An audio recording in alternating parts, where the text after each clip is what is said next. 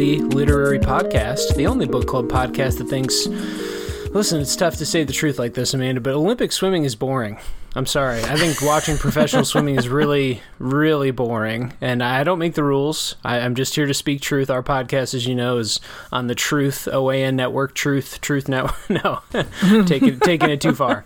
No, but I, yeah, I don't know. Do you enjoy watching Olympic swimming? No, um, I don't. I'm sorry. yeah, it's got to be one of the biggest disconnects between thrill of an event versus like and prestige of athlete versus thrill of an event i think is what i'm trying to say because mm-hmm. the athleticism is undeniable you look at oh, those sure. you look at those chiseled Greek statuesque bodies, and it's uh, it's crazy. I mean, those are like you can't really carve more of an athlete out of a person than professional swimmers. Mm-hmm. But and they've tried to do these things. I remember in the last Olympics, they try to do these things with the camera now, where they put it on the sidelines, they have it move with them, try and give it some mm-hmm. I don't mm-hmm. know dynamism or fun or something. It's so boring to watch swimming. It's so boring. I just can't get over it. but I'm biased, I guess. Do you have any favorite Olympic events? Um, I no, nope, not really. Um, yeah, yeah. Winter events, like one of my favorite things to watch is curling. I don't mm. know why, but I just find it very soothing to watch. yeah, it's kind of a meditative one, and you can see the yeah. teamwork and the scrubbing, and yeah, it's very active. Mm-hmm. It's tough though. I, as someone who loves soccer and has watched it, followed professional leagues for many years, it's always tough to speak to any other you know American sports fan about boring sports because I think for a lot of Americans that's their number one boring sport. so I won't disparage swimming too much. If you have no idea why we're hating on Olympic swimming, that is because you have found a lightly literary book club podcast episodes. This is a book club episode. These are our analytical deep dive episodes. Today we'll be discussing the first half of the novel "The Midnight Library" by Matt Haig. You know, a name that I just realized I didn't look up. Do you think it's Haig? Matt Haig or Haig? Oh, that's a good. I in my mind I've been pronouncing it Hague, but okay. Ooh, I don't know. well, either or, we'll look it up after, put it in post production. Our our podcast producer can fix that later. Travis, go ahead and talk to myself. Uh, if you've never listened to the podcast before, welcome. You found a decent place to start, though maybe not the perfect one if you haven't read this book. Uh, we appreciate social media follows at all of our accounts. Right now, we have Facebook and Instagram accounts under our title, so it's just at one uh, at the Lightly Literary Podcast, rather one word. So at the Lightly Literary Podcast, give us a follow on there. We post updates to the schedule, schedule um, some drawings that I do to promote the books, and uh, it'll keep you in the know as to what we're reading and, and planning to read. So we also post kind of future books on there too. So check us out there. Again, it's a book club episode, Amanda, so we'll be spoiling the first half of this book in pretty good detail and depth. We're going from my copy, I think it's, yeah, pages 1 to 143 or 4, or until the chapter Expectation. Um, this, this book has a ton of really short chapters. It's kind of the the flow of it and and they're all named something unique so we can't give you a number but we will be concluding our discussion at the one titled expectation so um, any any thoughts on this before we kind of jump in? I guess I chose it, so I can't pose that question to you. yeah, you did choose it. I did. I did. This is I caved to the the online literary kind of Illuminati because this book has a bajillion Goodreads reviews it it makes its way into same with Amazon, ton of Amazon reviews, and makes its way into kind of internet book circles a lot. As it seems very popular online, I guess we'd say. And so, yeah, this when I when I was looking for something fantastical but not fantasy heavy, because I, you know, I don't want to bring really traditional, heavy, hefty fantasy into the podcast all the time, not necessarily anyway. And so I, I wanted something a little bit maybe not fun because this book isn't light, which we'll get to in a second. But yeah, something fantastical for sure. Something I don't know, pretty open and imaginative. Uh, a couple content warnings, which I'll now try and include at the top here whenever I remember to put them in or wherever we think they deserve them. Uh, this is just a book about committing suicide and the ramifications of it, the reasons that a person would do it, and then maybe, perhaps, we'll see how the second half goes if we haven't read, the reasons they maybe shouldn't. Uh, that also includes drug overdose and drug abuse and depression, too. So, warnings for those things. The, the premise of this book is quite literally a a suicide. So you can't really can't get around that one. It's kind of the crux or premise of the book. Any other warnings you think? Did I leave anything out? No, I think that was it. Okay. There's nothing overly salacious Yeah. about anything. It's actually Yeah. pretty tame in a lot of ways too, or straightforward maybe is a better word. So yeah, but those those are in there for folks who who do not want to continue. Um, and like I said to new listeners, if you haven't read this book, maybe hit pause at this point. We do have a book review at this point in the feed posted, so check out our book review or recommendation. Uh, you can always listen to that spoiler free, or you know just come back when you've read the first half and you're ready for us to dive deep and spoil it because we'll be spoiling everything from here on out. Amanda, you feel ready? I'm ready. All right, is the is the little one ready as well? Yeah, she's um grunting her. I'm assuming the grunts are for the approval and Fantastic. not for a poop. And you know what? Sometimes you can hit both at the same time. There's many many true. purposes that a grunt can fulfill. many many simultaneous sometimes purposes. All right, let's jump into our first seg- section here. We're going to go through and do a kind of plot summary with analysis sprinkled in. So let's crack this book open. Uh, this novel opens with two things pretty much in your face that you have to know. The main character, Nora Seed, uh, has just suffered some kind of unknown tragedy as a kid. It starts when she's kind of young and something really bad has just happened. And then you flash forward and you know that as an adult she's going to die in 24 hours. So it's a pretty bleak start for Nora. Uh, we later learn for the former that when she's a kid, her father tragically passes away when she's at a young age. So that's what that references to. They, they get to that later. But back in the present, she's, I think, a 34 or 5 year old adult. Her life is kind of slowly, begrudgingly spiraling out of control. It's not a exactly chaotic spiral, but kind of a slow, I don't know, sloping spiral out of control. Uh, her cat dies quite suddenly, uh, so that's tragedy number one. Did that did that hit you? Was that up to was that egregious? I was very, very heartbroken about that. Mm-hmm. and it comes back to play later as well. it does. It does. So that's kind of what kicks things off. She's living kind of a quiet life that she's dissatisfied with, but that's tragedy number one. So that happens. She's then later, I think the same day, late to and fired from her very mediocre job at a music shop that she does not like and doesn't really have a knack for, doesn't really care about, is just sort of doing it to do it for I don't know, to occupy herself and pay bills, I, I presume. But she hates it and she, you know, leaves it. She also, it's revealed kind of slowly, but she has regrets of a broken off engagement. She references a text message she got from her, I think his name's David or something like that. We'll get to him later. David. Um, so she references that, that there's this disappointing engagement that was broken off sometime in the past, and also a creative endeavor that failed. She meets up with a former bandmate on the same day, and they kind of hash out their past, and it's very awkward. There's conflict. They had a promising band that she kind of abandoned because of anxiety issues. Um, so we really get in a, a few chapters just a litany of her life's issues and problems.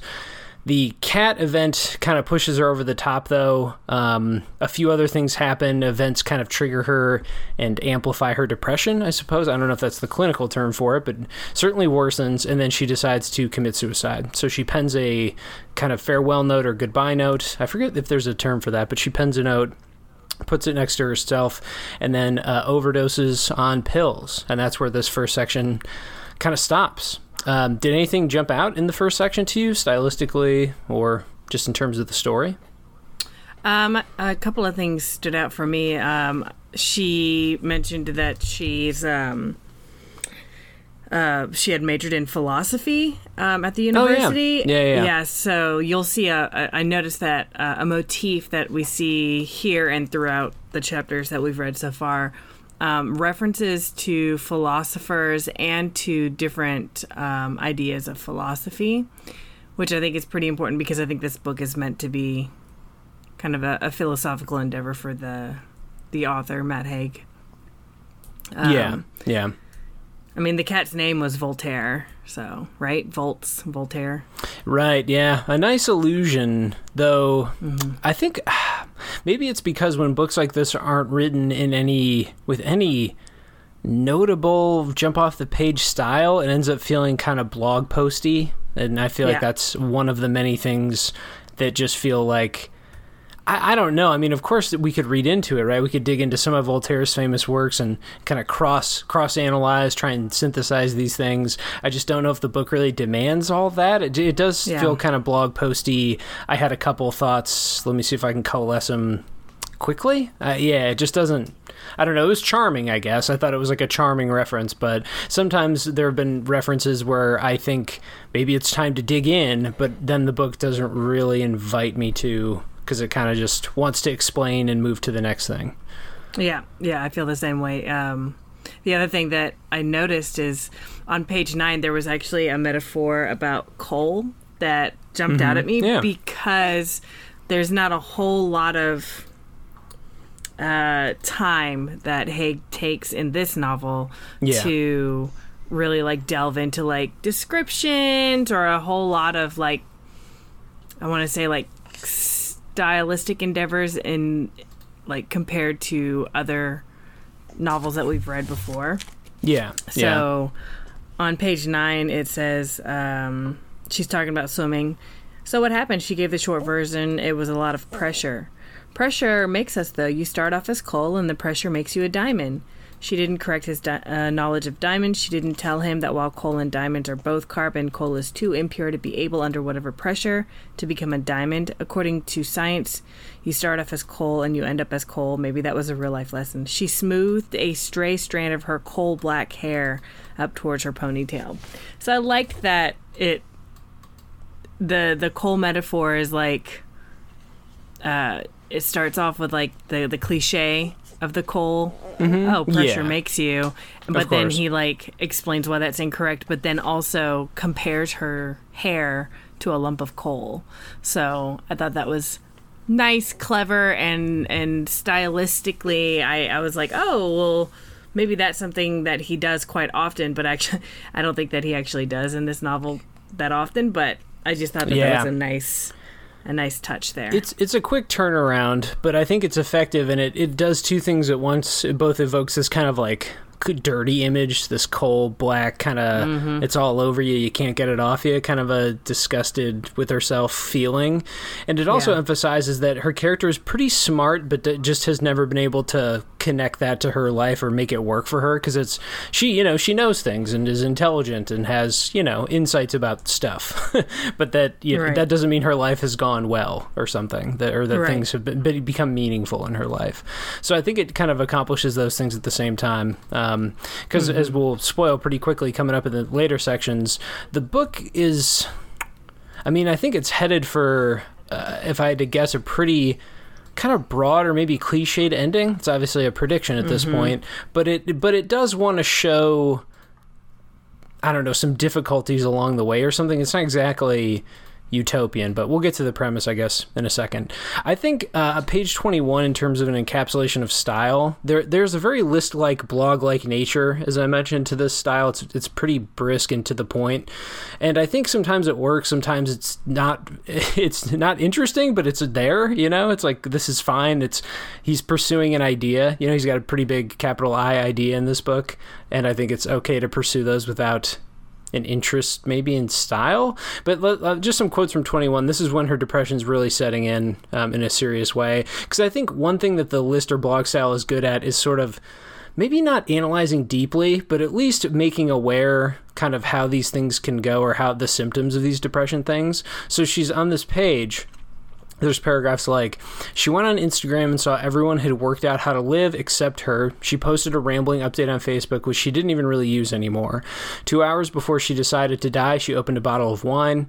Old philosophy textbook looked down at her. Ghost furnishings from her university days when life still had possibility.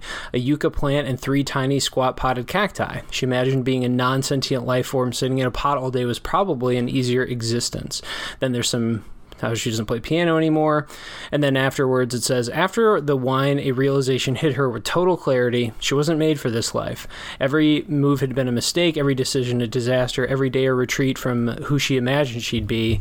And then she has nothing. Uh, and then her, de- her tablets for her depression, it says at the bottom, the tablets weren't working. Her um, tablets for depression were working. So it's I mean, yeah, none of it's particularly doesn't evoke emotion in in me. I guess I have a sympathy for the whole kind of the entity of the scene or something, but it's so I think in a sense it's kind of just matter of fact, but at the same time you're like, okay, there's you know some subtleties about social media and how kind of the alcoholism too can creep in at times. Um, I thought that was kind of well done, or that that that can be sort of a I don't know in, in what's an opposite of an inhibitor? An encourager of the of the symptoms you already have. Amplifier. So I think yeah, a moment like that I think is emblematic of the. I guess the depth that we'll we'll get here with character moments. Not that there won't be more maybe complex ones later, but that's yeah. I thought that scene of of them all set up what to expect from this book. Uh, so yeah, the I, I thought that the listing of um, the depression stuff was um, interesting in that there's actually like a, quite a bit of description compared to some of these other when she starts going into you know the other books and stuff like that we don't get as much description. But he really takes the time to to really um, give us an idea like like a some imagery about about her actual depression depressive state anyway. Yeah and i think it is a bit of a first 25 pages on depression hyperspeed like it, it, it's really sprinting through. I mean, you could almost read the day as kind of an absurdist, almost kind of day because of how quickly and horribly everything goes in one day. And sure, there are days like that in life, but not quite like this. not to, to, maybe such an amped up degree. Though, you know, like we mentioned, some of the things are lingering from her past. But yeah, it does. And there's a reason for this. It's because we're about to live her life just non chronologically. That's why it sprints through this because we are going to see all these scenes, or at least kind of see them. It's just that we're not going to do them in order. So that's kind of the premise of the book, which you know I think given how long it takes or how quickly it gets into the premise, I'm not really mad at it. It did feel maybe too much of a clip, but you know it's you're about to get to the kind of crux of it. You you can jump into part two if you're ready. Go ahead and take us away. All right. Um, these chapters, these next chapters, teach us what the Midnight Library is and how it works. Mm-hmm. So, Nora overdoses, and instead of ending up in an afterlife, she ends up in this library that acts as a kind of in between life and death. She meets someone who at least looks like Mrs. Elm. Um, who was the librarian that we're introduced to earlier. Um, mm-hmm. And she explains everything to her. All the books in the library are possible alternative realities um, except the only non green book in the library, which is her book of regrets. Um, instead of dying, Nora is offered the ability to live one of these alternative um, realities either until she feels actually disappointed, in which case she comes back and chooses another reality, or she lives that life until her natural death. Yeah, it kind of settles in. Exactly. It's also critical to explain. Oh, you mentioned the librarian, the woman who told her her father had died when she was young. Yeah, Mrs. But then it, I think another critical premise of this that I was surprised by, and I think as soon as this was revealed, I felt a huge amount of disappointment just out of my own. I always want things to get a little weirder, and as soon as she revealed that the only lives she could go see were ones where she was the same age, same time, at midnight like she can only live versions that kind of branch from the current I don't know how to say it, but it, it's like very, it feels very limited, I, I, guess. She has to go check in on another 35 year old version of herself at midnight on that same day, just in a diff, just with different choices made previous. Um, so I feel like the variation you know, I, am ready to get weird with it. I don't know if you've seen that new movie. Uh, there's a new movie that came out this year called Everything Everywhere All at Once, which really pushed a multiverse kind of to the to the max almost in a sense. Really good fun absurdism.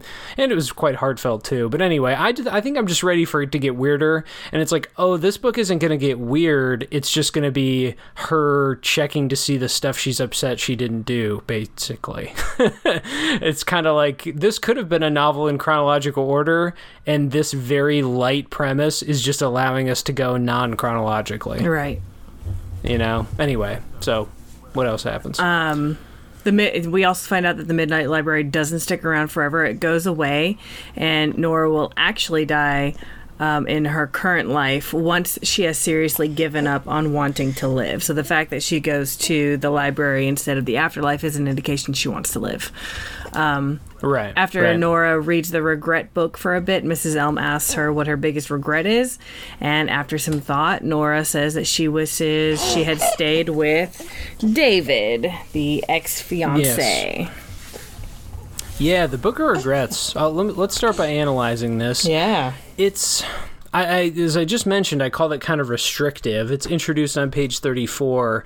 It's just that once that became the premise, it was it's kind of like you look back at those first 20 pages and you go, "Oh, that wasn't um that wasn't so you could blast us off into space. Like you were boxing a scene in the first 20 pages like that's the stuff we're gonna get to see about. It's yeah like we know exactly the, what realities she's gonna be yeah, visiting. Yeah. Yeah we know exactly the things she's gonna go try and touch upon. And i'm, I'm uh, excited and open to being surprised in the second half maybe but it's gonna be pretty literal pretty clean connections to just remember those things that she was depressed about in the first 20 let's check on those. So it is i mean i like the inventiveness. We'll get to some of the memories because i do think it allows some emotional exploration which is kind of cool. But yeah when that on page 34 when that gets set up yeah i it's just when she gets to this page, a um, couple quotes from it. Uh, I'll just read a couple. Uh, there were continual background regrets, which repeated on multiple pages. Like I regret not staying in the labyrinths, my band, because I let down my brother. Um, I regret the time I spent on social media. And then there's bigger ones. I regret not yet having children. Um, I regret not going to Paris to teach English. I regret uh, not finishing the novel I started. And so it's just this battery of of small to huge regrets.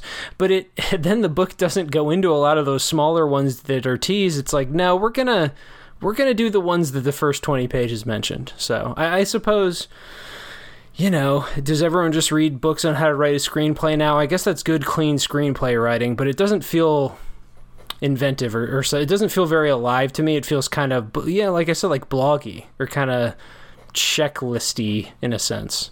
Were you excited when the when the kind of mechanics were revealed? No. Mm-hmm. I was just like, okay, so this is going to be kind of like almost like a Groundhog Day in some ways. So, all right. Yeah, except that. Well, I guess we'll find out, right? Because that whole premise is so much more intriguing because there's these weird there's the weird idea of you becoming an expert in mundane things and that there's the idea of can a person change if they're kind of almost trapped into changing. And I don't, I mean, I'm sure the book is going to involve her changing. Uh, we'll get to in, in the next section, we'll get to something stylistically that I think's bugging me the most about the book. But yeah, I don't, I don't know. Did you think it was too heavy handed, the exposition? Yeah, um, definitely. Yeah. So, so this is you know it's effectively just lore dump and and I shouldn't have been surprised I suppose um, considering the first the very first part of the book that we just mentioned it was very listy and and everything else but mm-hmm.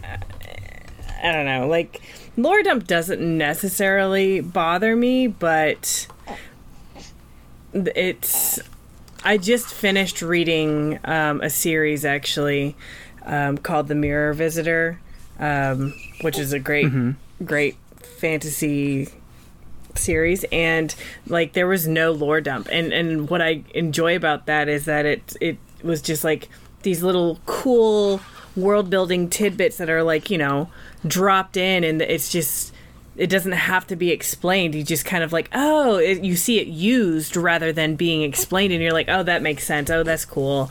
Um, so when I experience like lore dump, I'm just like, oh man, like, could you not have done something more creative with it than just having your mentor literally explain everything to you in mm-hmm. 4 mm-hmm. chapters or whatever it is? So but it all feels a little clean, yeah. well thought out. you know, I, I could admire a well-oiled, well-made piece of machinery, but that doesn't have to mean I want to engage with the machinery. Yeah, so it's like it, I admire it. I guess it is.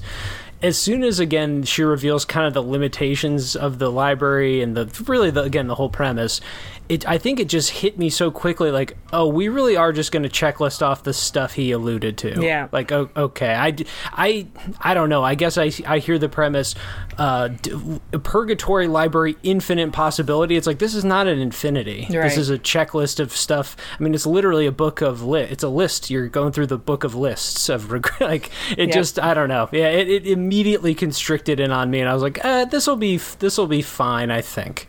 It it also frankly is not even that fantastical. Th- though there is one element. Let's jump to the next section. Did you have anything else on this part of the book? Um, I was just going to point out that I did like how Haig handled the description of the physical description of the book, uh, the Book of Mm-hmm. Regrets, where it's like it's very heavy, it's overwhelming, and she's the only one that can open and close it. So the, I mean, that's fairly obvious symbolism there, but the fact that he's using some symbolism, I'm like, okay, so it's not going to be just lists and just sparse like outlines of ideas and stuff. So mm-hmm. I just yeah. Well, his prose, fittingly enough, is like the library. You know, pretty minimalistic with some shades of one. You know, it's like he's Yeah. doing a couple things pretty well. I think stylistically, I wouldn't wouldn't call him inventive or bold in that way. It's it's again pretty clearly a book of ideas, like a Right. blog post that got out of hand, and you know we were able to kind of spin it in a literary sense, Right. craft it into something you know into a fictional narrative. But it does kind of have. I again, I feel like some of the philosophy allusions and references that have come up kind of feel that way. Nor, nor is an easy enough narrator, uh, or not narrator, but main character to funnel that through because she's, you know, has an education and can refer to those things really briskly and thoughtfully. So it's like when when an illusion needs to be used, or when she wants to think about some idea of how to be good, or what what's life about, or why should I live a certain way, she he, she gets that because she oops she studied philosophy. It's very convenient, Right. for her. It to- is to have- convenient, you know, yeah. it's very convenient for her to have uh, the, the core theme of this book. How should you live your life if you should live it at all? Uh, she happens to have the area of expertise ready to go.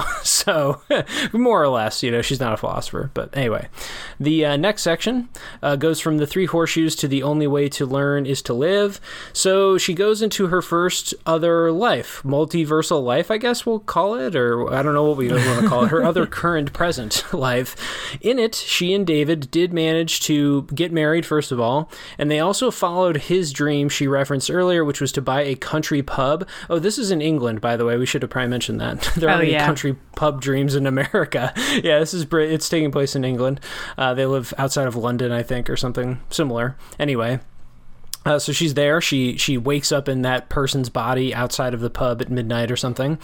It seems relatively fun and well managed. There's like a trivia night. People are nice to her and you know, hey Nora, have a good one or whatever. Um, everything in this you know quote unquote better life begins to sour though pretty quickly. So let's run through another kind of checklisty. It, it all as the book is structured to do. It all comes at her pretty fast. David is pretty clearly an alcoholic and is open about it. Um, it's definitely less charming. He's less charming and sweet than she remembered. He's more, maybe a little more biting in his remarks than he is kind of fun. The business is struggling a little, like they're having a hard time turning a profit after a couple of years. Uh, and it seems like the one perk of the job, which is unlimited drinking, is, is not helping anyone in this situation at all. I, I doubt it would help many people to, to have that be the perk of your job, but whatever. Um, and perhaps most importantly, it's revealed slowly at first, then, then all at once, that he recently cheated on her and they're trying to recover from that and kind of fix their marriage. And so, you know, they go through that brief argument. Um, after leaving that life behind, which she clearly does not want, she asks for a simpler one then. She wants one in which her cat, Volts or Voltaire, was kept indoors, which is intriguing. She words it very carefully. This is kind of one of the first twists of the story. At least I read it as one thematic twist. Um, because she wants Voltaire to be safe. So she's like, okay, Voltaire was killed outside. Why don't I just wish for a life where I kept him as an indoor cat? But it too is a tragic life. She pulls a life off the shelf where, at that moment at midnight, she wakes up to find Voltaire dead under the bed, which seems cruel at first. Like, why would the librarian do this? you could have just picked one where the cat's alive, couldn't you?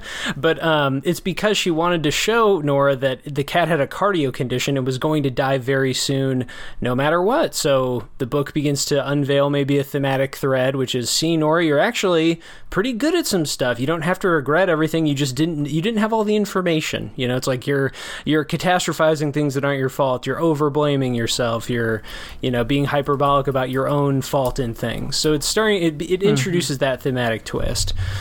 Um, where do you want to start here in this section? Um, so that's a good question. So you pointed out that maybe like a thematic uh, strain strain starts here, and yeah, I think that it's fairly obvious just from these first two realities that we see that the message in the end is going to be like don't be overwhelmed by your regrets because like or by your choices specifically regretting choices that you make because there's probably like a reason that that happened the way that it did right so she Yeah, saved herself yeah. from what is obviously going to be a, a fairly unhappy marriage um her cat is dead, but not because of something that she did, but just because he was a sick cat. Um, so I think that we'll Yeah, see with yeah. each reality, she's going to learn that oh, I shouldn't feel regret for this scenario, this situation because whatever.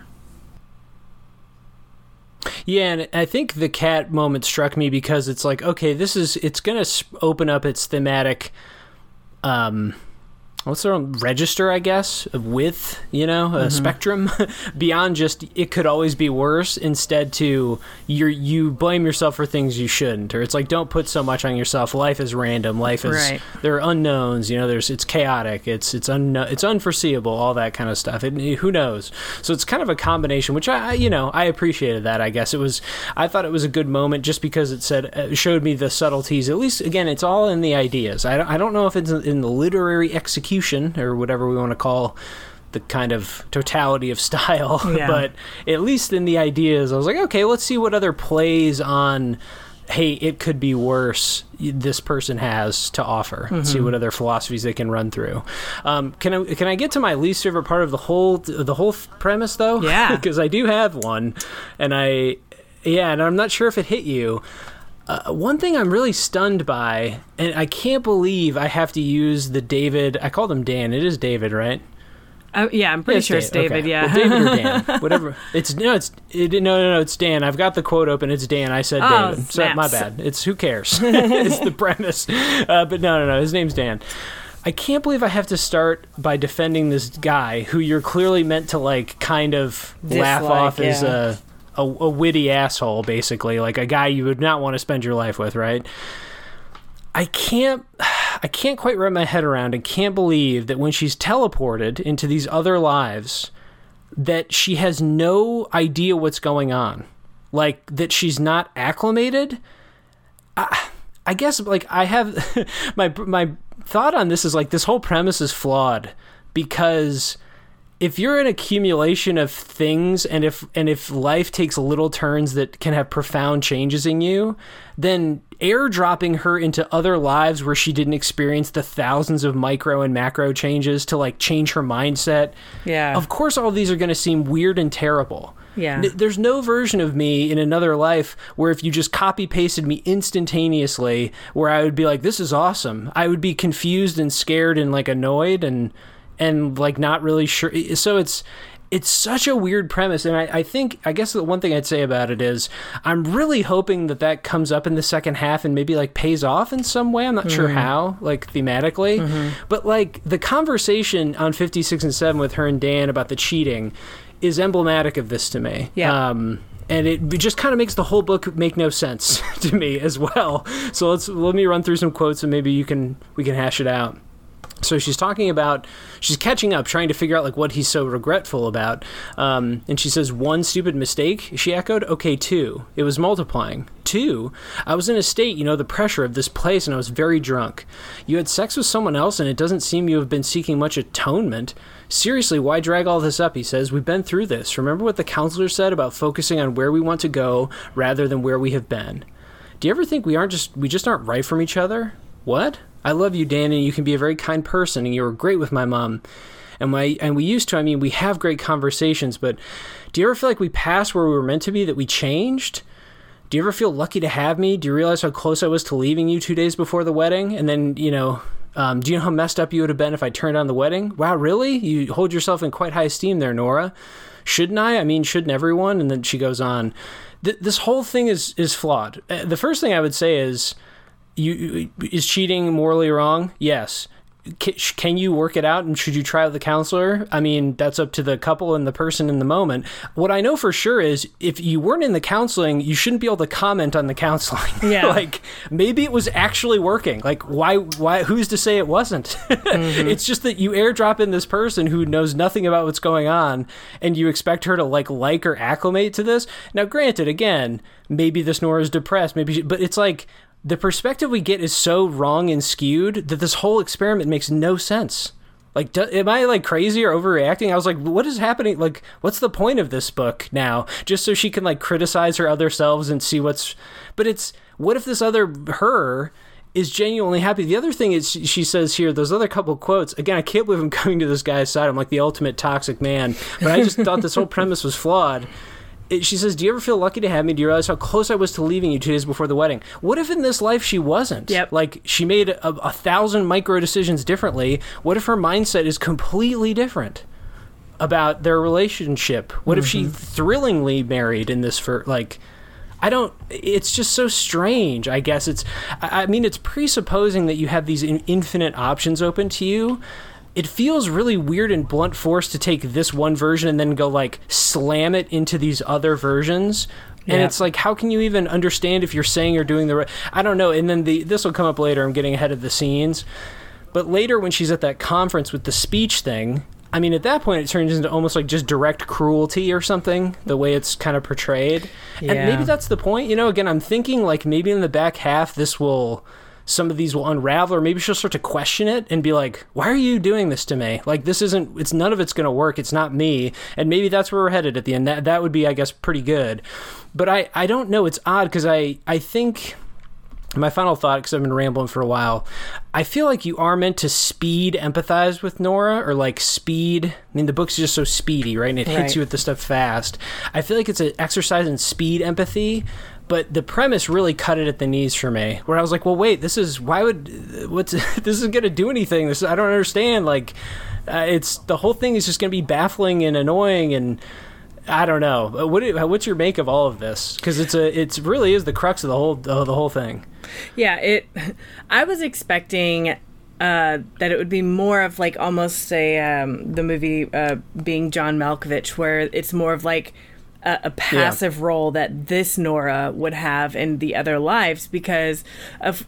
Or she would be able to somehow access her previous, like the the other Nora's previous memories, or something. Yeah, the to- yeah totality of that experience to like to try and see how it would add up differently or something. Exactly. So the the whole um the first one, the first reality she chooses, I was like, wait, what? She's just she doesn't have any idea of like what her life has been like since and and it doesn't have to be anything different except for when she does choose how does she choose to stay with Dan rather than to leave Dan because you know in her normal life she had decided to leave him. So what was the cho- why did she choose that? And like those are all very important decisions that would inform who who she is as a person at this point when she enters the other Nora's consciousness. And I was just like that's just crazy to me that it's like, I was like okay so that just it adds another layer of i guess chaos um in in all of that Yeah. Yeah, and I do wonder if I guess it's, again I suppose this is the not the problem of because I, I think it's very worthwhile to do this, but kind of the trouble of analyzing something halfway. you can't see the full project, you can't see the full thematic goal. But I know I think these are essential things to dig into because you're right. It did feel super chaotic to me, and I was like, whoa, wait a second, this Yep. is. No, of course, none of these are going to do much except reveal the I don't yeah, it's like if you expect her to change by the end of this or like love life or maybe I'm being too cliche, but it, it's it I'm not sure what the goal of this would be. It, it, no matter what, she's not going to be there long enough or isn't going to know enough or be the same person. So of course it's all going to seem bad. It's just versions of stuff she already thought was bad or didn't do. So- So it's I don't know. Unless you give her a super utopian outcome or something, I don't know why any of them would seem great in the I, I don't know. It just feels reductive or, or strange to me. I again it's committing to it though so i have to imagine there's some i don't know some kind of pro- uh, project here happening but um i'll admit that, that surprised me a ton. I thought you used john malkovich perfect analogy. I thought it was going to be like christmas story or carol. What's the dickens Yeah, the, Whatever the Chris- Dickens yeah, is. Christmas Carol. hmm I thought it was going to be like that. Like she can observe like a ghost and kind of notices the nuances and can analyze herself. Her, I- I just I, I can tell by the end of this book I'm going to be so sick of her internal monologue being like, and I guess I had to figure out what's. It's like she's like a bad Sherlock Holmes. Like the narration at parts of this started to drive me nuts. Yeah. Because I was like, I don't need to know again that she's confused. Yep. Like you've written such a flawed. Pre- this is so flawed. This whole premise. Like I don't need another three sentences of like mediocre Sherlock Holmes. Yep. Really bad. Like I don't. It's. I, I don't know. This whole decision to write it this way very much confused me. So yeah I you know I'm open to it though. I think it's been brisk enough. But um well at least I'm glad I'm not totally you know out of my mind here No, not I at all. It, I was really struck by that choice I was like whoa this is super awkward and I don't even understand the philosophy of this now and I in in a in a just a narrative voice sense like this is grating I don't need to I don't need the the um, boxcar children brain of like trying to figure out her own the mysteries of her own life. uh, anyway, That's so yeah, great. good Love that series as a kid. yeah, well, here's you get this, but this in this time, no mysteries will be solved. No mysteries of life will be solved. Um, shall we move on to the to the next section? Oh, and you know, congrats Nora on the cat ownership. I appreciate that. Good to know. That was heartwarming. I was like, okay, yeah, not everything can be your fault. That's true. Um, all right, so then the next section is from the chapter called "Fire" to that to the tree that is our life, um, which is a bigger chunk. But so this one is Nora is in Australia, um, which where her friend Izzy uh, had moved to, but she finds out Yep. that she works at a ferry ticket booth. Um, ferry, as in like boats, not as in Yeah. Fairies. Uh, she lives in an apartment with a roommate. Yeah, with a roommate in a college esque situation, and she's lost her friend Izzy to a car accident. She is, of course, disappointed and returns to the library, where she has a discussion with Mrs. Elm about choosing, quote, choices but not outcomes. As Nora Right. struggles to define success, she settles on trying out her father's definition of success, which is choosing a life in which she did not give up swimming competitively. And in this life, she's a retired Olympian and inspirational speaker. Her brother is her bestie and manager, and her father is mm-hmm. still alive. But her mother died a very lonely death as a result of her father's affair with Nora's current stepmother. Um, in this life, she's still taking antidepressants, and as she delivers her inspirational speech to a room full of people off the cuff, because she has no idea, um, she begins to verbally hash out her ideas of success and what the root issue is in her life, which she seems to think is that her life is just, quote, rotten. Yeah, she gives the anti-work hard speech. You know, life is chaos and deterministic and and you know pointless in in a sense or whatever. No control. It's all random. Very moving. yeah, the Did it- room did- was did very it stick with you? confused. yeah. Yeah, yeah. You don't pay you don't pay the fifteen thousand pound speaker fee for that kind of pessimism, for that kind of nihil even even nihilism or something. But it would you know make for an entertaining turn. And eh, come on, she's getting that fee. She's getting paid because people will film it on their phones and then they can post it on YouTube, being like, "Famous speaker has meltdown." And so it's like you know you're getting the you're getting attention anyway. She's getting paid. Yeah. Is what I'm saying. That's you know. The Nora whose body she inhabited like a freak poltergeist incident, who will suddenly be shocked back into her life, have no clue where she is or what's going on. She'll mm-hmm. just have to, you know, stir- turn out of the spiral or whatever. Yep. What a premise again, chaotic as hell. did either of these jump out, or at this point, did you get a sense of the kind of I don't know the project, the themes at play? I mean, it, it- yeah. What what jumped out here? I was like, well, it's definitely following that idea of each reality that she goes to, she comes away feeling disappointed, and I feel like that's going to be throughout the entire novel. So the next few uh, realities that she visits, she's going to be disappointed, and she comes away with this idea of, I guess my life and my regrets weren't as bad as I had thought they were. So I think it's it seems to me that if I'm predicting it correctly, at the end she's gonna it's gonna be like um, it's a wonderful life. like that movie. Whereas in yeah, the end, she's going it's to be be- like, it's better with you in it. Exactly. She'll be like, My life really Yeah. isn't that bad. And I perhaps did make the correct decisions when I did because I'm not married to a cheating butthole and I'm not, um, you know, stuck in a career that I hate, which would be the inspirational speaking because they they kept bringing up Portugal and she assumes that she tried to commit suicide there.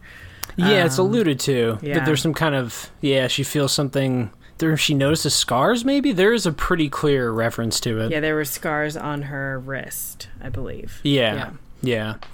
No, it yeah, it is clear at this point and I I, I don't know, I was enjoying some of the seeing some of the other characters and some of the jumping around of it I, I did like. But then again it was like, okay, so these are all gonna be there's no perfect life. It's you gotta have the good and the bad. It's it just I don't know. It, it did feel like a little bit, uh, maybe not obvious because it is kind of daring, I suppose. But it did feel like I was getting it at this point. It was like, okay, there, n- no utopian lives, no perfect worlds, no perfect existence. It's all she's just got to see that. Um, let's do some librarian talk because there's a couple of quotes here that are quite illuminating. I think where with her role because you could see her almost as kind of cruel at the, at this point. it's like sure surely there's a life devoid of chaos and and maybe not depression. I mean that maybe it's genetic, and so at that point it's like well maybe that's the, none of those. But you could just say like you know give me give me one that's really peaceful and where I, why couldn't she just say like give me one that will make it so I never come back to you like just with contentment. I know I know that's vague I guess, but it's like give me just one of contentment. But um, on 84, here's a couple exchanges that are I think telling. Uh, Mrs. Elm says, I'm afraid I'm just the librarian. Librarians have knowledge. They guide you to the right books, the right worlds. They find the best places, like soul enhanced search engines. Exactly, but you also have to know what you like, what to type into the metaphorical search box, and sometimes you have to try a few things before that becomes clear. I haven't got the stamina. I don't think I can do this. The only way to learn is to live. Yes, so you keep saying. So I think that exchange was telling, maybe maybe too telling about how it's like, yep, you got to go through the good or the bad to get to the good. Sometimes you've got to stick with it and keep and be persistent in, in this life. You have to accept, you know, conflict and accept failure and and keep pushing and hopefully, not hopefully, but through trial and error, one day the the truth will be revealed. I, I guess in terms of a fantasy book premise or even just kind of a fantastical premise. I don't i don't hate that it has to be this exploration trial and error kind of a vibe. Um i, I don't know if i'm getting much out of the librarian then. Like i don't think she's kind of guiding nora along. She's got a touch of wisdom i, I suppose. But it's i also feel like that's a bit shallow though. Like i'm not i'm not getting a lot out of that character even though her kind of role is laid out there in that quote. Are, are you finding her engaging or interesting? I find her interesting in in that she seems so that she seems to be like you said almost cruel in some ways um, in some of her choices. Yeah, those Um, first couple times where you're like, well, couldn't you have given again? Let's let's let's. I just always feel like with these multiverse stories, you can't ignore the word infinity. It's just such a vast word. Like you gotta. There's got to be such weirder stuff than this, and also that means there's got to be so much more perfect stuff than this. It's just the what the word infinity means. Right. Like that's just what it is. Right. uh, it, like so the fact that she's immediately also again i feel like the narrative choice exacerbates this because she has no clue what's going on. She's immediately drowning in every life. She has no she's going to be you know unnerved and feel uh, unmoored and ca- like how can you ever i don't know. Again i think that premise is flawed but as, accepting that or, or moving past it like she of course she could find her one where sh- things have turned out better than all of these just by mm-hmm. definition. That's what infinity means. Like i don't I, so yeah, it does feel kind of cruel to me at first. She could have given her a life where Voltaire was both an indoor cat and still alive, straight up. Heart conditions don't have a time bomb on a mid like that's a fact. so like she could have done that. Like that's just a, f- a fact of this premise. So again, I kind of those quotes are illuminating, I think, and I I did appreciate. I was like, okay, yep, it's a lot of trial and error, and she's gonna suffer uh, even in these other existences but uh, yeah, it's. I wish there was a bit more of her, maybe, just because it's. I don't know. It does feel kind of cruel to me. Some of it. Yeah, I'm interested to see because, you know, obviously this isn't the real Mrs. Elm, and she's able to read Nora's mind as well. Um, Yeah. I'm interested to see, like, is she just, like, some piece of Nora's mind? Is this all just a piece of Nora's mind? Is it an actual, like, space with some sort of supernatural being that's being represented by Mrs. Elm's physical appearance. Like I'm just curious about that. Yeah, Yeah. it seems tailored to her own. You get a you get a personalized purgatory in this in this book, in this fiction. How charming, you know, how great for everybody involved. Personalized purgatory. yay! yeah, woohoo! The least we can hope for, I suppose. Um, yeah, it did. It, it was her clearest moment of characterization. I think it was also the moment where she kind of goes offline. Maybe that was later, but That's la- that's There's in a- the next some- section. Yeah. Yeah, okay. I was gonna say there's some oddities to it, but yeah, it's. I th- I feel like some of my hang-ups with other parts have bled into others because it's she's you know a charming enough little font of wisdom and is challenging Nora a bit and it's it's all fine. But yeah, I was curious if you had a different read on her. Should we do the last segment then? Last part. Sure. Um, I did have a question. What did you think of Yeah. um, the on page eighty nine, Mm-hmm. where it's just um, the last update that Nora had posted before she found herself between life and death, and then it says, "I miss my cat. I'm tired." There are a couple of interstitials like that too because we Yeah. get her suicide note in full as well, Mm-hmm. and then don't we get some other update? You, Uh, newspaper clippings. That's what it was. There were there have been some newspaper clippings Right. too to kind of like catch her up in the world she's thrust into, horribly thrust Yep. into. You know, at least in my my view. Um, I thought it was okay. I don't. You know, I'm gonna I'm gonna not drag, but I'm bringing I'm implicating my mom on the pod today. I'm doing it. I'm, I'm bringing her in. She's not on the line, but I'm I'm gonna bring her up, and I'll know if she listened to this later. So, did you ever read the Twilight books?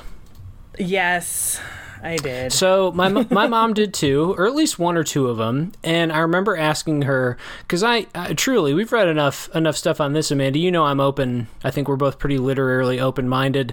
I don't judge. I'm just curious what people are into. I, I obviously have strong opinions and taste, but I'm not. I'm trying to project that onto others. So I, when I asked her about it, I was sincere. Like, oh, what do you like about it? What's it like? And she showed me. She had one of them. She was reading it at the time, and she showed me how in that. I think it's in the first book the main character whose name I don't know, the woman, the the or the girl, I guess. Bella, she's going through a depression because she's, I guess, has like rom- you know romantic triangles and issues and school and what a parents, dad issues. And my mom's like, "Well, look at this. This isn't this incredible?" And she like flips to these pages, and it's like just months, and they're like blank pages. So it's kind of like the author to show her depression reflected in the character, like just put in a bunch of blank pages. Do you remember that? I don't. I, and I swear I'm not making this up. I, cou- I guess I could be really misremembering, but I remember her showing that to me, and she was like, "Oh, isn't this you know kind of inventive or interesting?" And it's I have the same reaction here. It's like objectively yes, because I think in my brain I was like, "Have I ever seen that? I don't know. I don't think I've ever seen an author just eat up blank pages to show, you know, the nothingness of that person's life at the time or whatever." But I also don't think it's going to stick with me. I mean, I obviously remembered that, right? I remembered that happening, but it doesn't, it's more clever than it is resonant. And not that cleverness can't be resonant, but that's, I guess, how it hit me. Where I was like, okay, yeah, this is, I get this. I think it's a really quick, kind of punchy interstitial moment, but I don't.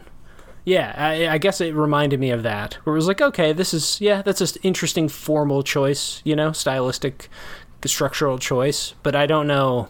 I don't know. It didn't like hit me hard. Did it? Did it hit you? It didn't hit me hard either. I appreciated that Haig was trying he like these shorter bits of like social media blurbs that he throws in there from Nora's various accounts. Like I appreciate that he's kind of experimenting with that, but uh, Yeah, yeah. it's not I don't know. It's just something that I was just kind of like, eh, okay, whatever.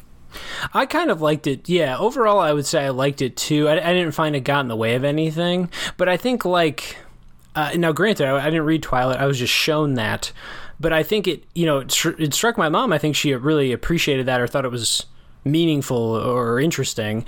And I, all I could do is kind of shrug and say like, yeah, that's that seems, you know, that's like a interesting choice or whatever. Um, yeah, I just and so I feel like I'm this is hitting me similarly.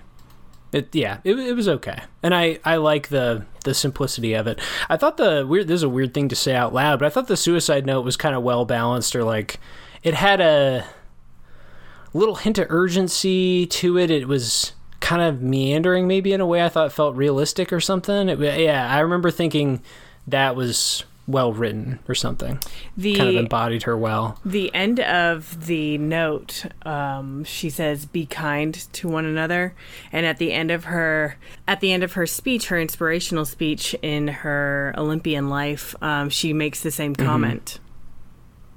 Yeah, yeah. That's. I wonder if that'll come back for her as some kind of grounding. Maybe that'll be the book that unlocks for her the one where I'm kindest to people, or Oh yeah, the one where people are kindest to me, or the one where the world is kind to, or who knows how she'll phrase it. But yeah. yeah. Yeah, no, I'm glad you brought that up too. It's yeah, interesting stylistic choice. I wonder if we'll see because there there are really brisk chapters in this book. He Yeah. he's clearly he uses that as a tool to kind of push and pull on, on the reader. So I wonder if he'll do a few more of those. Um, let's wrap up the section we've read. So this is from System Error to Expectation. Those are the chapter names. Let's get into these. So Nora has another memory this time, or another life. Not memory. It's a it's a multi-dimensional life, multiversal life. Um, but first, she she gets back to Mrs. Elm, and this is when she bugs out. Okay, I've got it in the summary here. I was like, at some point, she kind of bugs out and Yeah. goes offline. Yeah. Uh, she Mrs. Elm is non-responsive and takes a while before she begins communicating with Nora again. And so she tells Nora that is a sign that she may be dying in her actual like original life or timeline. Um, so that's kind of a concerning thing. Obviously, uh, Haig is planting that as a, a bit of a warning. We'll see how many more lives she can go explore. This time, she chooses a life where she becomes an academic researcher focused on glaciers. You know, she wants to save the planet and be an eco eco warrior, fight climate change and all of that. That's what she wanted to study, and she never ended up doing that. So she wants to see that life. She awakens then in a frozen environment that is a bit less friendly than she'd hoped or envisioned for herself. Uh, it's freezing cold. She's got a gun for bears. Uh, she's quite hungover from drinking vodka with some. I think they're are they mostly like Norse and American. I, I didn't get the. Well, anyway, yeah, she's in. She's in a. Is it? Oh, see names. Svarlbard, Svarlbad, Svel- Svelbard, Svelbard, Svelbard. S- Didn't we read about that in Field Notes from a Catastrophe? I think we did. I think that's the same place. Oh, funny! I, I I- thought I about really that think book it too while we were reading this section. yeah.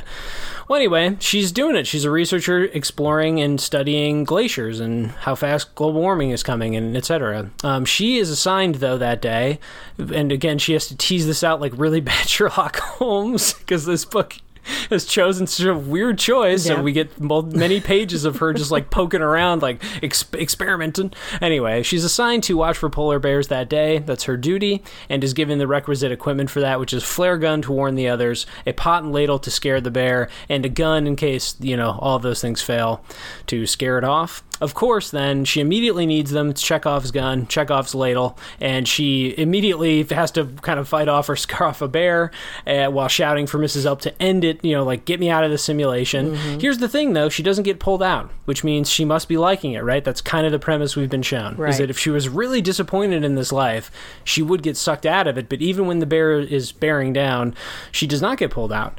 Um, she survives, of course, and the bear. I don't. Do you remember why it gets scared? I think because she's yelling. Either way, it doesn't. It doesn't because of the her. lad- the pot and ladle. Yeah, Got it. Okay, yeah. She gets spooked out, and then she's she's kind of in shock later, and they take her back to a town, and they have a nice warm meal together. She eats a non moose food or whatever the other elk elk or moose food uh, with her coworkers, quote unquote.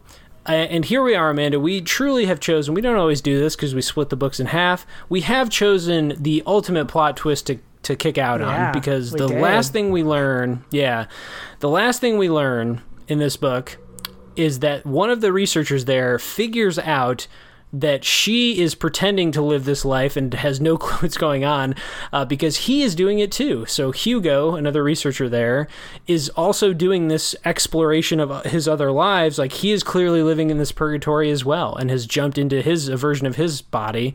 And so they are they are alike. He kind of teases that out and tells her that, and that's where we're ending. So it's kind of a perfect cliffhanger ending. I will say that that did get me. I, I that hooked me ag- again. I think it was the perfect time. Um, I don't think I would have enjoyed very much three different memories of things we'd already been told about for the rest of this book and then like you know an ending about what happens to her life. So i think this i wouldn't say save the book for me because i've been enjoying it okay. It- it's been fine a fine read. But i will say this has perked me up hugely for the second half. Same, very much the same. As it's, yeah. I think that it was necessary at this point to have some kind of drama Yeah. where because everything else has been kind of predictable in a lot of ways where we we know how these alternative realities are going to end. And so Mm-hmm. introducing this makes it oh, okay, so there there might be something going on that's going to be different in the the latter half of the book. Yeah, or maybe I and it does it was the thing that at least put my well established on this podcast at this point annoyance at the structure of like her not act you know her just being thrown in cold. Mm-hmm. It it at least intrigued me in that sense too because I was like, "Oh, now that these two people who know that's happening to each other, maybe they can. What are they meant to like forge some connection? Are they going to try and help each? I mean, just the premise of her staying in this life it makes no sense. She'd be found out immediately. Right. Like she can't last for much longer without being. They're sending her back to the states, being like, "What is good? You have had like permanent amnesia. you well, you've done literally twenty years of academic learning, and now it's all gone from your brain. Like the rest of her life, if she were to stay in this life, would be so depressing. She'd be just shamed out of academia and would have no recourse, like to catch up on twenty years of brain development, or what you know."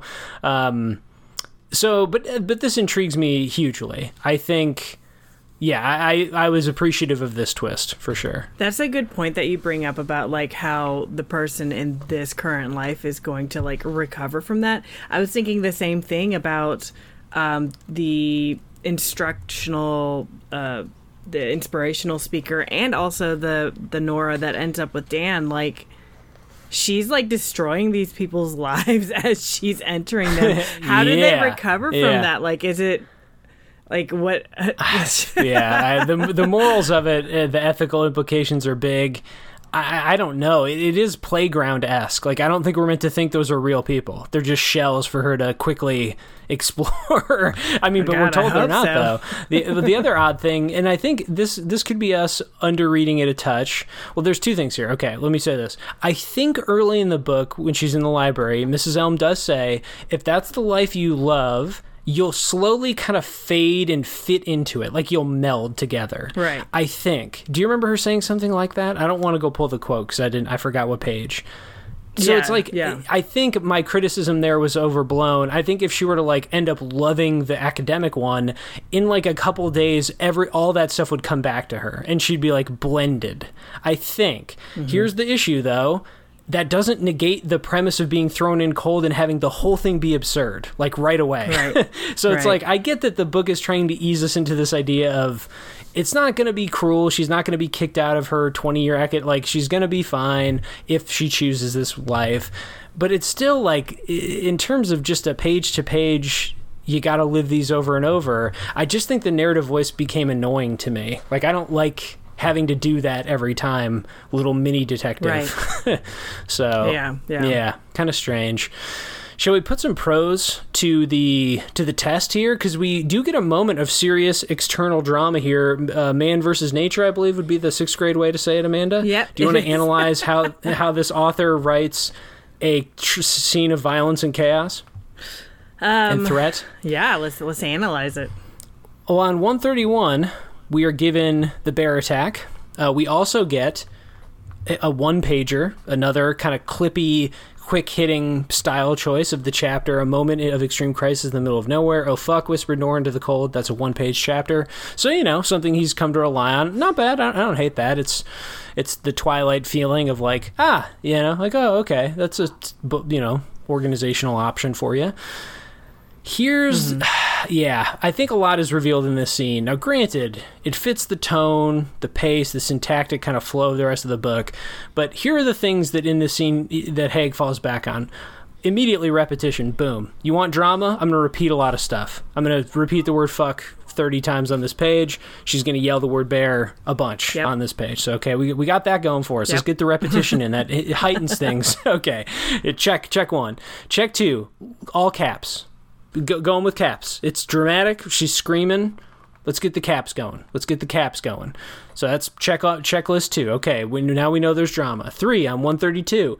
One word sentences. Also repeated, but we already hit that stylistic component. Loves a one word sentence. I'm not scared. I'm not scared. He, it even says a fast staccato bang, bang, bang in her heart. I'm not scared. I'm not scared. I'm not going to read them all.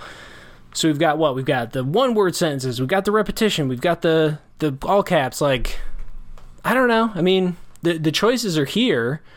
Do you think the scene was interesting or memorable? Um, I I remember it simply because there's like I I knew what he was going for as far as like the bear, but as far as like an emotional draw or even like um evoking any emotion in me, no. Uh, It's very Not at all. it's very corporate mantra y. and the it's bear very, too like was not even yeah. it's just very to use a criticism from within the from within the work itself. It's it's very corporate paid motivational speakery to me, and, and I, I'll, a word I'll come back to. At this point, it may not even have meaning, but it feels bloggy to me, like just kind of yeah. I, I, here's a self help book type of thing translated into what if a self help author wrote fiction once, um, which also I think is factually incorrect. I think this person, I think Haig has written a lot of fiction. Uh, this, those is the first book of his I've read, so there's that.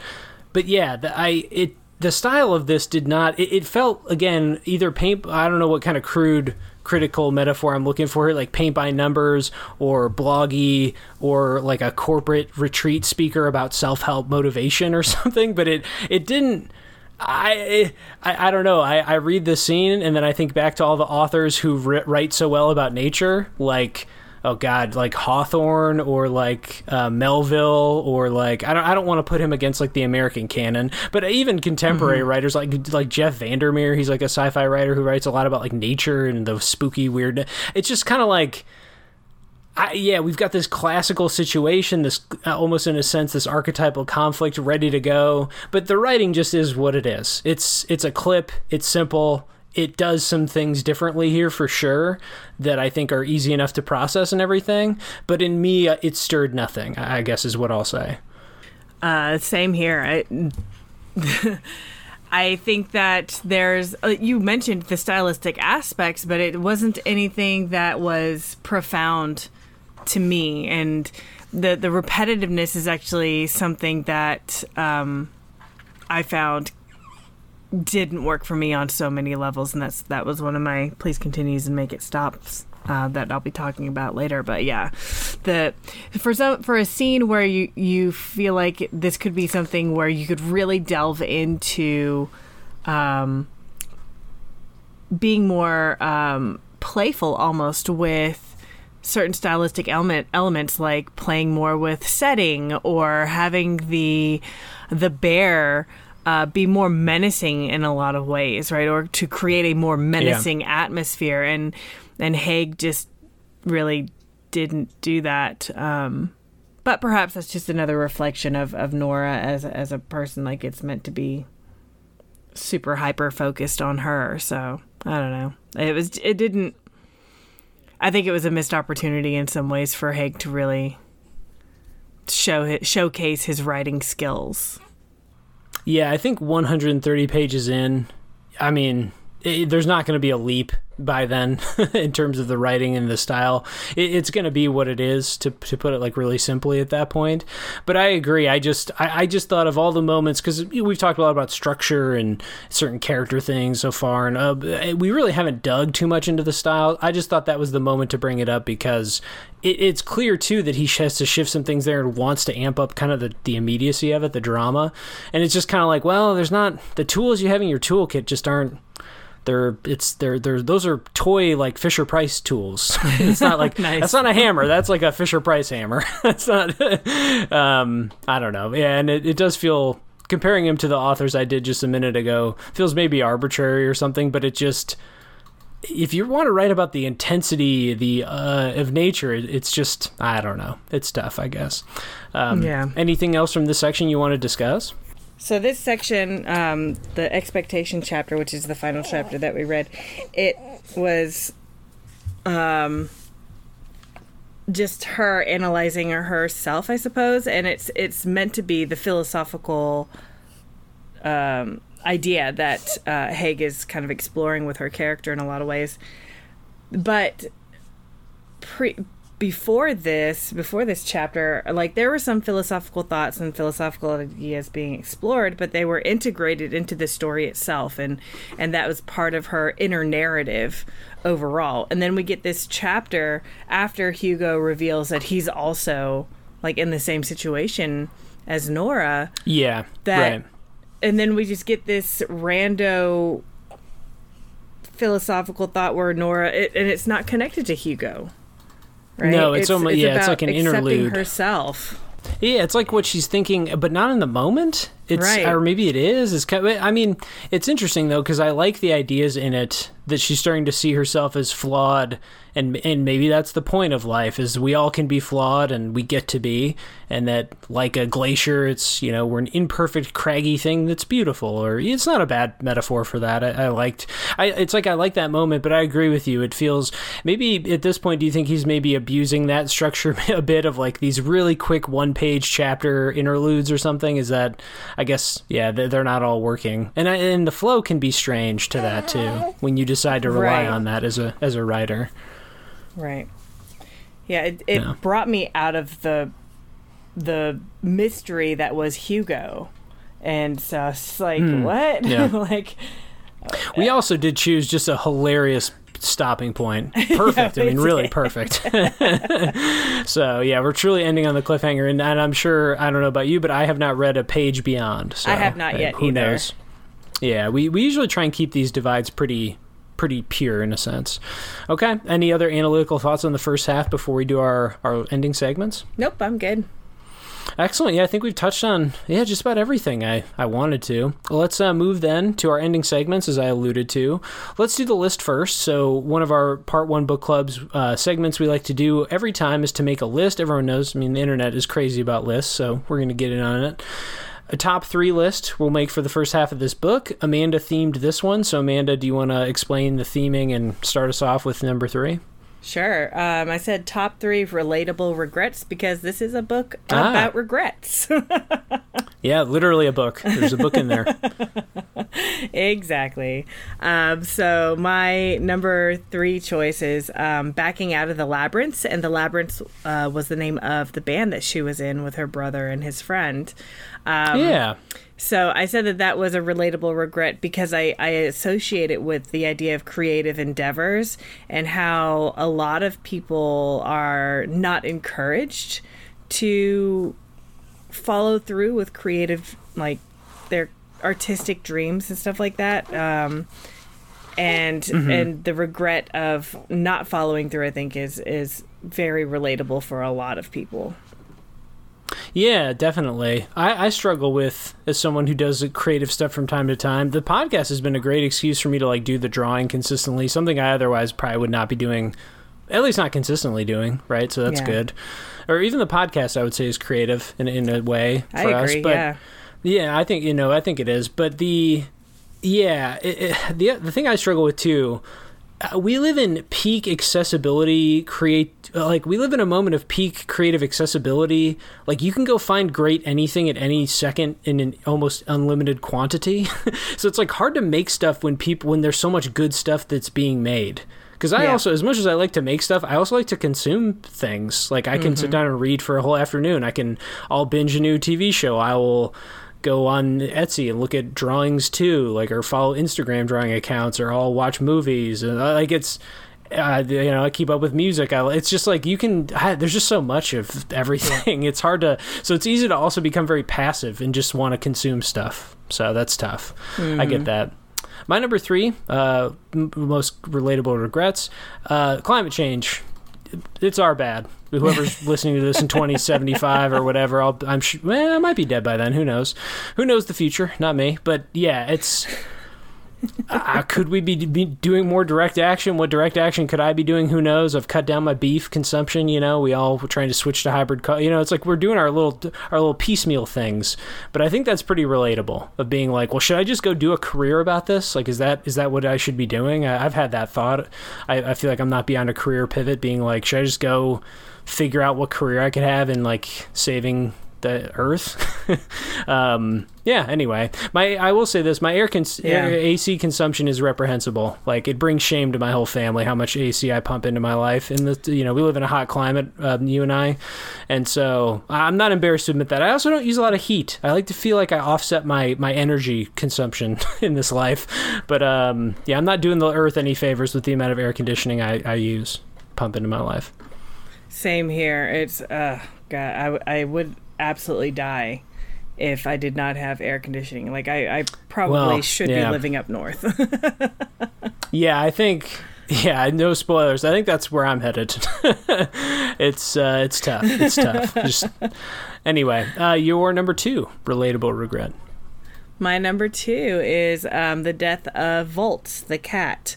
Um, and this is just like the death of anybody who's a dependent or a loved one anything where you feel like you've let them down in some way um, mm-hmm. especially if they get hurt or sick um, which is also i suppose yeah. related to her mother um, in the other yeah. life when her her mother dies from um, from originally it was from cancer but then in the other life where her dad lives it's from like uh, it, it stems from her alcohol consumption, right? Mm-hmm. Yeah, yeah, and um, and she dies like alone. So, right. But you know, that's something that if you end up if as a parent, right, and I like turn my head for one second, and if my daughter gets hurt, I'm like, oh my god, I could have prevented that if only I were paying attention instead of chopping you. these vegetables. like, yeah, yeah damn, the rest of the family still has to eat. It's unfair. It's unfair. Yeah, no, that's that is true. I also think that caring for an aging loved one and parent is just such a I mean, I haven't had to do it yet, um, and who knows what my role will end up being as my mom ages. Like everyone has different roles and different amounts, and who knows? It's also an unknowable thing. But yeah, I feel like that's such a unique burden, but and not in mm-hmm. a bad way. I don't know. Uh, maybe burden's the wrong word. Thanks. I think that word's only negative. But yeah, a unique. I don't know, like thing to give. Not, I don't want to say charity either. It's uh, not finding the right word, but it's responsibility. Anyway, yeah. For sure, yeah, it's yeah. a unique responsibility to have. Um, my number two, having a job that you really hate and just won't quit. And I have nothing mm. else to say about that. so there's, I think that's relatable. yeah, I think everybody could relate to that. Um, yep. and for so, your number one, Amanda, I've got no follow up. Num- I refuse. my number one is um, disappointing the dad. Um, oh, that was, yeah, well, disappointing any authority figure, right? Um, mm. I hmm. relate specifically with like the idea of disappointing the dad. Like, as you well know, I am terrible at lying, which it makes me terrible at any hidden role games. Um, yeah, and yeah. part of the reason that I'm so bad at lying is because growing up, I was so terrified of disappointing my dad that I would never lie to him.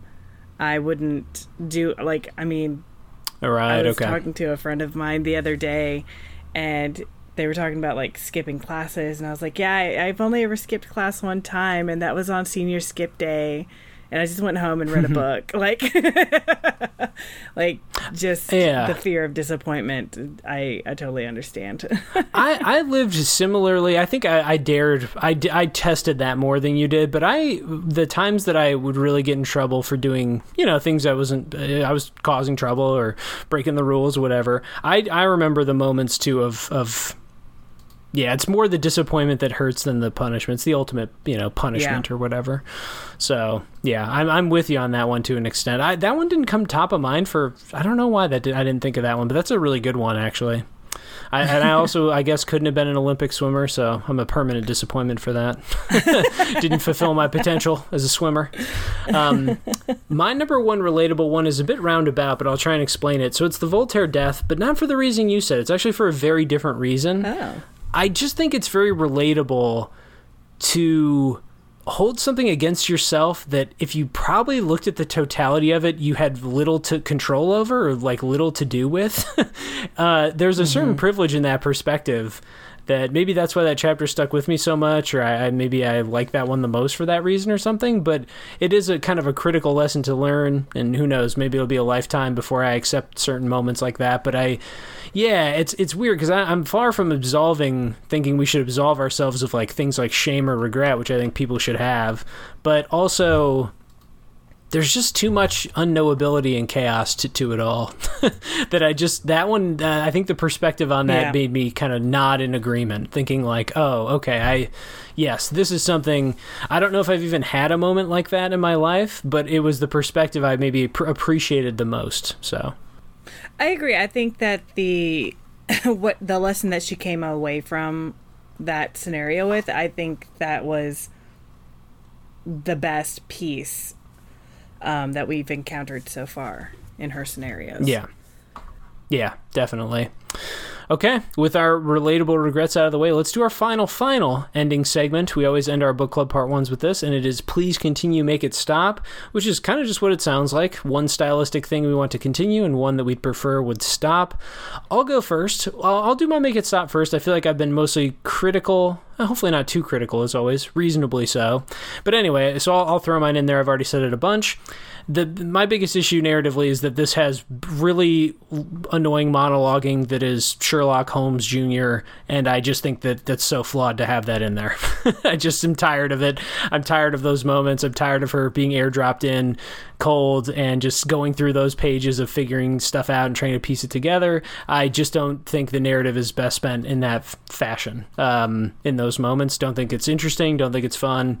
Um, maybe some of it's been a little humorous, I guess, which maybe some of the bar stuff, but it's not even humorous. It's all pretty stern. So even that isn't really there. I just could do without that. I hope that whatever happens in the second half, whatever mysteries come up or whatever new multiversal things get worked in, I hope it is not like this. That's my hope. How about for yours? Maybe Hugo will teach her how to access certain memories and stuff since he's been doing it too. Um, Yeah, maybe. My make it stop is just the repetitive lines and not not even the lines that you picked out as far as like the um the fuck fuck fuck fuck fuck when it came to Yeah, the with the polar bear. bear. Um but yeah, it's uh if we look at page hold on a second. Holding a baby at the same time as trying to open this book. Ooh.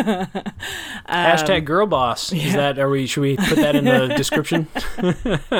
Yeah. Mm-hmm. Mm-hmm. Um, if we look at page 63, um, she had the very real sense that Mrs. Elm was playing some kind of game with her, but she also wanted to see her cat again, blah, blah, blah.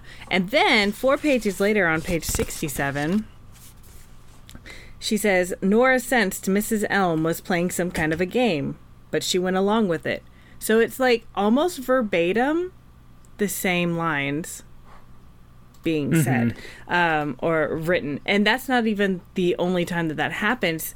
Um, in uh, before she encounters the polar bear, there's another couple of lines with like two or three pages apart that are very very similar as well. So that I I feel like is not necessarily done purposefully, and if it is done purposefully, why? Um, and it's it's just indicative to me of, of like not not paying close enough attention to personal style and and kind of driving storyline more so than than developing style. So that's I'm gonna start chanting it now. kind of bloggy, right. bloggy, bloggy, Yeah. blog. It really, yeah, just- it's just, it's just meant to be frictionless. It's, ju- yeah, it really Yeah. is. yeah. It's a good one. My, uh, let's do the please continues then. Try and celebrate. We'll end on the positives as we kind of like to most of the time. My please continue. I I think the Hugo introduction is massive. I really am thrilled about this turn. um, I, w- I really thought, and maybe this is me thinking too much ahead in the predictive way, but I, I thought the book had settled into kind of a disappointingly obvious pattern in like, okay, we're going to do Yeah. all the things she said in the first 20 pages. There's going to be goods and bads. She's going to see that life isn't always great. All the, you know, it's just like I was kind of in this sighing, like, oh, okay. Like it's, I'm, I'm settling, I was settling into the cliche pillows of like, uh, I think this is going to be fine and we'll see. But now, yeah, Yeah. let's, I'm ready to ride the ride. Like I, I my ticket, I repurchased, you know, I'm excited to see what corkscrews await because I do think this could be a chaotic move and maybe my disappointment in those, the kind of cold, the cold reset style of this multiverse thing she's doing maybe this will shake it up. Maybe it'll introduce more chaos. Maybe that's the point. Maybe i yeah. So i think this has opened up a lot uh, for me in the second half. That's by far the most obvious to me. Please continue. Yeah, I think that's a great please continue because it's uh it's so refreshing. I, I was just like kind of just rushing along almost in, in my reading before Hugo shows up and drops that bombshell. So yeah, And how about for yours Uh, my please continue is um, the metaphors that we've encountered so far. Like I mentioned the coal one uh, at the beginning, but there have been some other ones as well that I've enjoyed, like the fish tank when she talks about the fish tank and how, like, obviously that's meant to be kind of symbolic of her own life or what she sees as her life, um, and stuff like that. I think that it stands out even more so to me because I'm finding generally speaking, Haig's style in this novel to be unfulfilling for me. So when I encounter these metaphors and these, um, which are not often, but when I encounter the metaphors, yeah. I'm just like, oh, something to celebrate stylistically, and I just like really cling to them. So Yeah. I, I like I like when there's metaphors, and I think that it's it's great to give us some more descriptive details um, because his descriptions of things are are often very sparse. So Yeah, I think I just need to be cudgeled with style. I just need it more pronounced because I haven't. I haven't enjoyed those moments, and I was so glad. I think you quoted two with the coal hair, and I, I forget the other one, but they were both interesting, telling like. Yeah, and I, I appreciated them in the moment. Uh, for me, for it to cohere into something that like lodges into my brain or that really gets to me or that will stick with me, unfortunately, I just need more of it, and I need it to be a little bit more in my face, for better and worse, I guess. Um, and I feel like of the authors, I'm trying to think back in our, our run on the podcast anyway to like authors who have kind of a light touch but still get under your skin. I feel like Murakami may be in there, um, though I know his, his style is off-putting to some people as well. But his is also kind of has this. He has this approachability, but the thing is, his stuff is just weirder, which on its face already kind of elevates it a little because it's like a little stranger and it's a little more unfriendly. I think. Um, and he, yeah, he has some other things he does. Uh, we'd have to take another pot out to, to do that. That episode's still in the feed. But yeah, I was thinking back to like who's been accessible but still has depth or something to kind of dig at, and he came to mind. I'm not sure if anyone else we've covered has come to mind. King, maybe? mm, yeah, he's so great at setting an atmosphere. I was uh, well. Again, I don't want to rehash old pods, but if you're a new listener, a brief version. When we did our first King episode on those novellas, I'd never read King in my life. I'd purposely avoided him because I don't like horror. So I figured, eh, I'll go my life without reading Stephen King. It's okay. Plenty of other infinite writers to read. I was shocked by how bold he was, or how kind of literary. Like it's he really is trying stuff. I, I you know, and I'll always admire that. Whether it works or not is a different question.